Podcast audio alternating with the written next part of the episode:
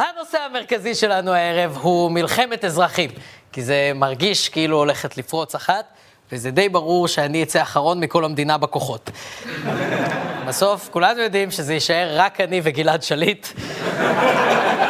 וביבי יסתכל עליי ועליו ועליי ועליו ויגיד לו, טוב, גלעד, אבל הפעם בלי שטויות באימא שלך. ואני לא, אני לא סתם אומר שזה מרגיש כאילו הולכת לפרוץ מלחמת אזרחים, זה אשכרה מה שאני שומע כל השבוע.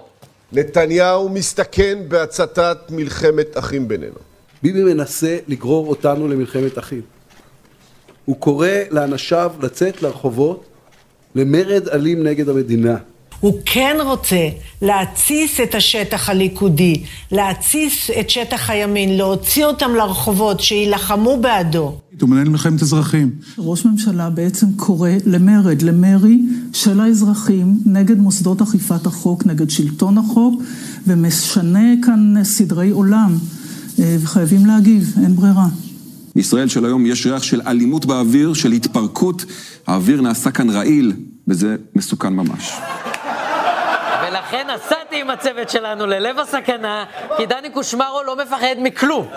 אתם רואים מדרון חלקלק, אני רואה הזדמנות מצוינת לשבור את היד. איזה פחד. מלחמת אחים זה מפחיד. מלחמת אחים זה מפחיד. כולם מביאים את האחים הגדולים שלהם, מתחילים לעשות למה אתה מרביץ לעצמך. חצי מדינה תעשה ווג'י לחצי השני, אנחנו לא מוכנים לזה ואנחנו לא נתאושש מזה. אין שום סיבה שיהודי יבוא ליהודי אחר ויפליץ לו על הראש. סליחה, סליחה, מלחמת אחים זה באמת מפחיד. ואני יודע את מה שכולנו יודעים. יש במדינה הזאת קבוצה עצומה של אנשים שפשוט לא מקבלים את שלטון החוק, שמאמינים שהתקשורת שקרנית, שמעריצים את נתניהו בצורה עיוורת, ושמסוגלים בכל רגע לצאת לרחוב במאות אלפים ובאלימות קשה, וזה בדיוק מה שביבי ניסה להשיג השבוע. סביבתו של ראש הממשלה עסוקים בעצרת התמיכה בו שתהיה מחר בתל אביב. בליכוד הוכרז גיוס חירום, הודעות קוליות ומסרונים נשלחו למתפקדי התנועה. בקבוצות הליכוד הפעילו היום לחץ על פעילים מכל הארץ להגיע להפגנה שנערכת ערב ברחבת מוזיאון תל אביב. אני כאזרח... אני לא יודע, אם יקרה פה משהו שמישהו יחליט להעמיד את ראש הממשלה לדין, אני מניח שמאות אלפי אנשים, מיליוני אנשים יקומו ולא יקבלו את זה. הם יבינו שמשהו פה לא בסדר קורה, הם לא יסכימו לזה.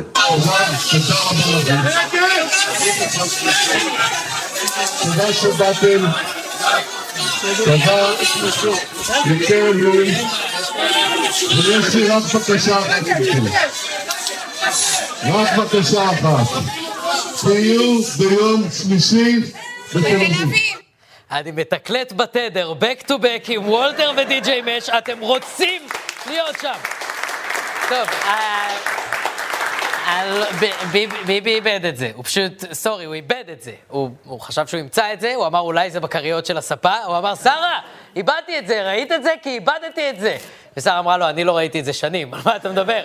ויאיר צעק, לי אף פעם לא היה את זה. ואגב, זה לא באמת קשור, אבל ראיתי את אבנר במרדף, והוא נראה כאילו יש לו את הזה של שלושתם.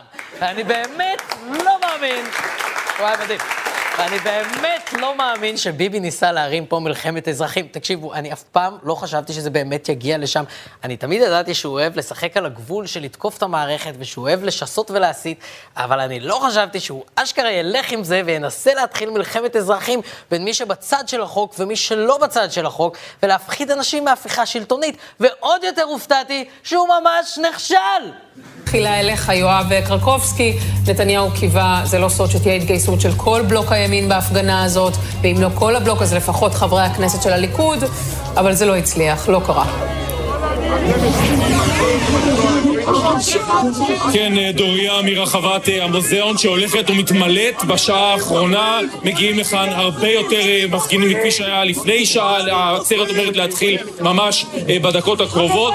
אפשר לומר שיש פה כבר כמה מאות רבות, אולי אפילו אלפים של פעילים, פעילי ליכוד, כאשר חלק לא קטן מהם מגיעים לכאן באוטובוסים שמממנת תנועת הליכוד מכל רחבי הארץ. אפשר לראות את התמונות הללו של הפעילים שמגיעים מחולון, מגיעים מחיפה ונוהרים לכאן. אה, אוקיי, זה לא אוטובוס של מלחמת אחים, זה גג אוטובוס של מלחמת סבים, ואני לא מאמין שכל העצרת הזאת הסתכמה בשבעת אלפים איש. שבעת אלפים איש, הלו, גונבים לכם את המדינה. כל השבוע הליכוד בהיסטריה, הבטחתם להוציא מיליונים לרחובות, וזה מה שהבאתם? בהפגנה של הקהילה הגאה לתיקון חוק הפונדקאות היו 80 אלף איש. 80 אלף איש, והם כן ויתרו על סקס כדי להיות שם. ואתם לא הצלחתם להביא עשירית מזה נגד ניסיון הפיכה שלטונית? אני מצטער, מה שראינו ביום שלישי לא היה מפגן כוח, הוא לא היה חצי מדינה, הוא לא היה בסיס רחב של אנשים צעירים שבוער בהם להגן על ביבי מספיק כדי שהם יהפכו פה את המדינה. זאת הייתה חבורה של אנשים שביבי הצליח לגרד בקושי עם אוטובוסים מכל הארץ אחרי מאמץ פסיכי, ואני לא מצליח לפחד מהם. כאילו, ברצינות. החתול ג'רמיהו, ג'רמיהו, כן, והוא אנטי פרוגרסיבי, הוא יהודי, ואנחנו הולכים עכשיו במצב שכמו שהשמאל אומר, אין ימין ואין שמאל. מה באת להראות במיצג הזה? יש פה באתי יש פה... שאם השמאל חושב שהוא מוריד לנו את הראש, הוא בעצם מוריד לעצמו את היד.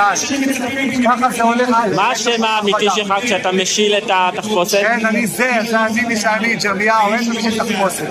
זה אני 24 שעות. מתוכן 18 שעות הוא ישן על המדפסת. מה זה? ברצינות. אני אמור לפחד מג'רמיהו החתול? פעם שמעתם על דמוקרטיה שנפלה בגלל מישהו שעשה מיצג? אגב, במקור הוא הגיע להפגנה בתור אה, חתול שחור, אבל השוטרים לא הפסיקו לפוצץ אותו במכות. תקשיבו שנייה, זה מביך. ישראל היא מדינה כל כך שכונה, שאפילו הבריונים הפשיסטים שלנו לכאורה הם בחור בחליפה של חתול. שזה לא מפתיע, בהתחשב בזה שהבריון הימני קיצוני הכי אלים, שכבר כמה שנים כל המדינה מפחדת ממנו, הוא ראפר מזדקן שבוכה בטלוויזיה כי לא מכרו לו בובה. שלום לצל. מה קורה אח שלי? אז אם ילדיך ניסתה להזמין ביחד עם הבן שלך בובת פופ-אפ קטנה שלך ונתקלו בסירוב, איך, איך זה התחיל? הבן שלי רצה להפתיע אותי, הוא נורא מעריץ של אה, פופ-אפים, הוא בן שש. ביקש ממנה להפתיע אותי ליום הולדת ליצור בובת פופ-אפ, הדמות שלי. היא פנתה אליה חזרה, אמרה לה, אני, הערכים שלי לא מתיישרים עם הערכים של הבן אדם הזה, אני לא מעוניינת לעשות לך את העבודה. כן. ראיינתי אותך כמה פעמים בנסיבות שבהן היית תחת מתקפה, נשמע שהפעם ממש נעלבת ולקחת את זה אני באמת... הלכתי בשם הבן שלי, זאת אומרת, זה לא, לא שאני נעלב, אני רגיל לדברים האלה.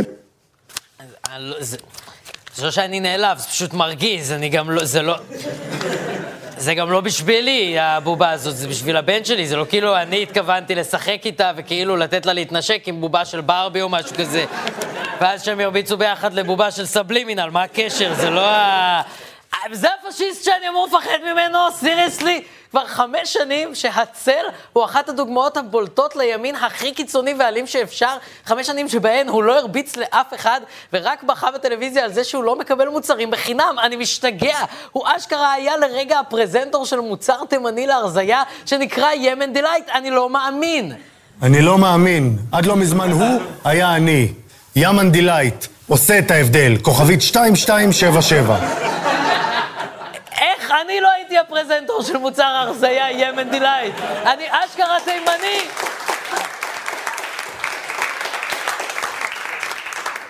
ובנוסף שוקל כמו ילד בחטיבה. והסיבה שאני מתעכב על זה, היא כי אותו דבר שגורם לנו לפחד מהצל, גורם לנו לפחד משבעת אלפים איש וחתול. והדבר הזה הוא העובדה שאנחנו פחדנים. כבר כמה שנים שאנחנו חיים פה בתודעה שיש איזשהו אספסוף ענק ומפחיד עם לפידים וקלשונים, וכולנו מפחדים ממנו. השמאלנים מפחדים בגלל האספסוף הזה להיות שמאלנים, הימנים מפחדים להיות מתונים בגלל האספסוף הזה, והאספסוף עצמו מפחד ממלפפון כי הוא מתוכנת אבולוציונית לחשוב שזה נחש. אז לביבי אין באמת עשרות אלפי אנשים שמוכנים לשרוף את המדינה בשבילו, והבריונים שאנחנו מפחדים מהם הם לא באמת כוח שיש להתחשב בו, ועדיין אנחנו מרגישים כאילו כן. כי לאנשים שלכאורה מייצגים ומנהיגים את האספסוף הזה, יש המון עוקבים ברשתות. לצל, לדוגמה, יש 443 אלף עוקבים בפייסבוק. לשמעון ריקלין יש 95 אלף עוקבים בטוויטר. לשרון גל יש 150 אלף עוקבים בפייסבוק, ורק עשרת אלפים מתוכם הם פייקים שהוא ניסה לשכב איתם. וכשאנחנו רואים את המספרים האלה, אנחנו טועים לחשוב שיש להם משמעות בעולם האמיתי, אבל אין להם. אני באמת לא יודע לצורך העניין כמה מהעוקבים של ריקלין הם בוטים, כמה מהם הם ילדים בני 14, כמה מהם הם קשישים, כמה מהם הם שמאלנים שעוקבים אחריו כדי להתעצבן, וכמה מהם הם הפרופיל הזה שמצאנו ברשימת העוקבים שלו, שמעלה רק ציוצים בערבית מפלסטין. האם הוא אספסוף שיצא לרחובות? לא, אבל הוא בהחלט עוד טישו בחזייה של שמעון ריקלין, שמגדילה את כמות העוקבים שלו, ובהתאם את האספסוף המדומיין בראש שלנו.